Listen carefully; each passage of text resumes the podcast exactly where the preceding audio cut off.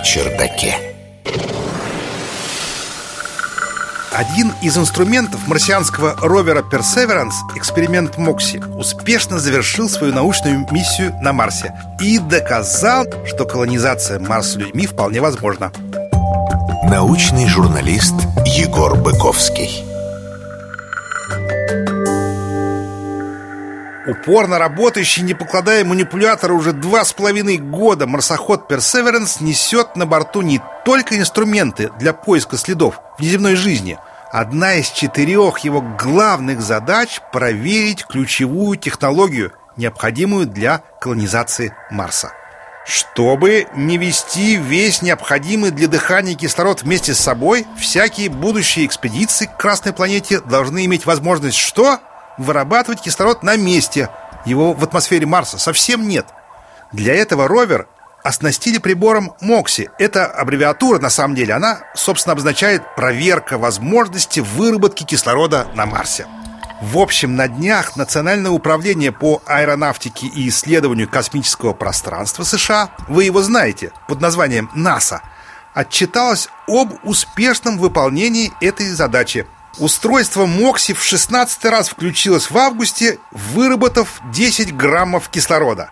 А всего за время, прошедшее с посадки марсохода и начала его полноценного функционирования, прибор произвел 122 грамма кислорода. И этого достаточно для поддержания жизнедеятельности, ну, скажем, небольшой собаки на протяжении 10 часов. Взрослому человеку в состоянии покоя такого количества кислорода хватит примерно на сколько? За час мы вдыхаем что-то вроде 500 литров атмосферного воздуха. Кислорода в воздухе 1 пятая, то есть 100 литров. Каждый литр весит чуть меньше полутора граммов. В общем, того кислорода, что выработал марсоход, хватит человеку это часа на полтора. Но это все же эксперимент, а не промышленная установка. Наука на чердаке. Минимальный порог, который команда эксперимента обозначила в качестве успеха МОКСИ 6 граммов кислорода в час.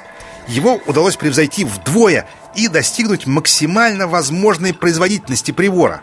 Теоретически возможна еще большая эффективность, но ее продемонстрировать не позволяет уже энергосистема марсохода.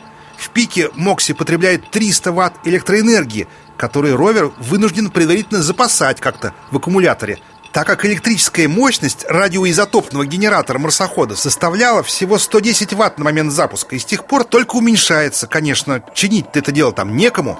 Для выработки кислорода в МОКСе используется процесс высокотемпературного электролиза. Забортный воздух, состоящий на 95% из углекислого газа, остальное там азот и аргон, проходит через фильтр для очистки от пыли. Далее с помощью спирального компрессора его давление повышается до земного. На следующем этапе газы нагреваются примерно до 800 градусов Цельсия и поступают в электролизные ячейки. Там в результате термического разложения, электрокатализа молекулы углекислого газа оп и теряют по одному атому кислорода, превращаются в молекулы угарного газа. Результаты работы этого самого МОКСИ позволят повысить эффективность используемого технологического процесса и разработать полноразмерную систему жизнеобеспечения.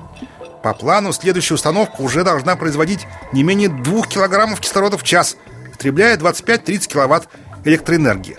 После выработки кислород, естественно, будет не выбрасываться обратно в атмосферу, а храниться в жидком виде прямо там на Марсе. Вдруг пригодится – в общем, если вы собирались колонистом на Марс, то знайте, кислород для дыхания наука там для вас уже организовала. Наука на чердаке.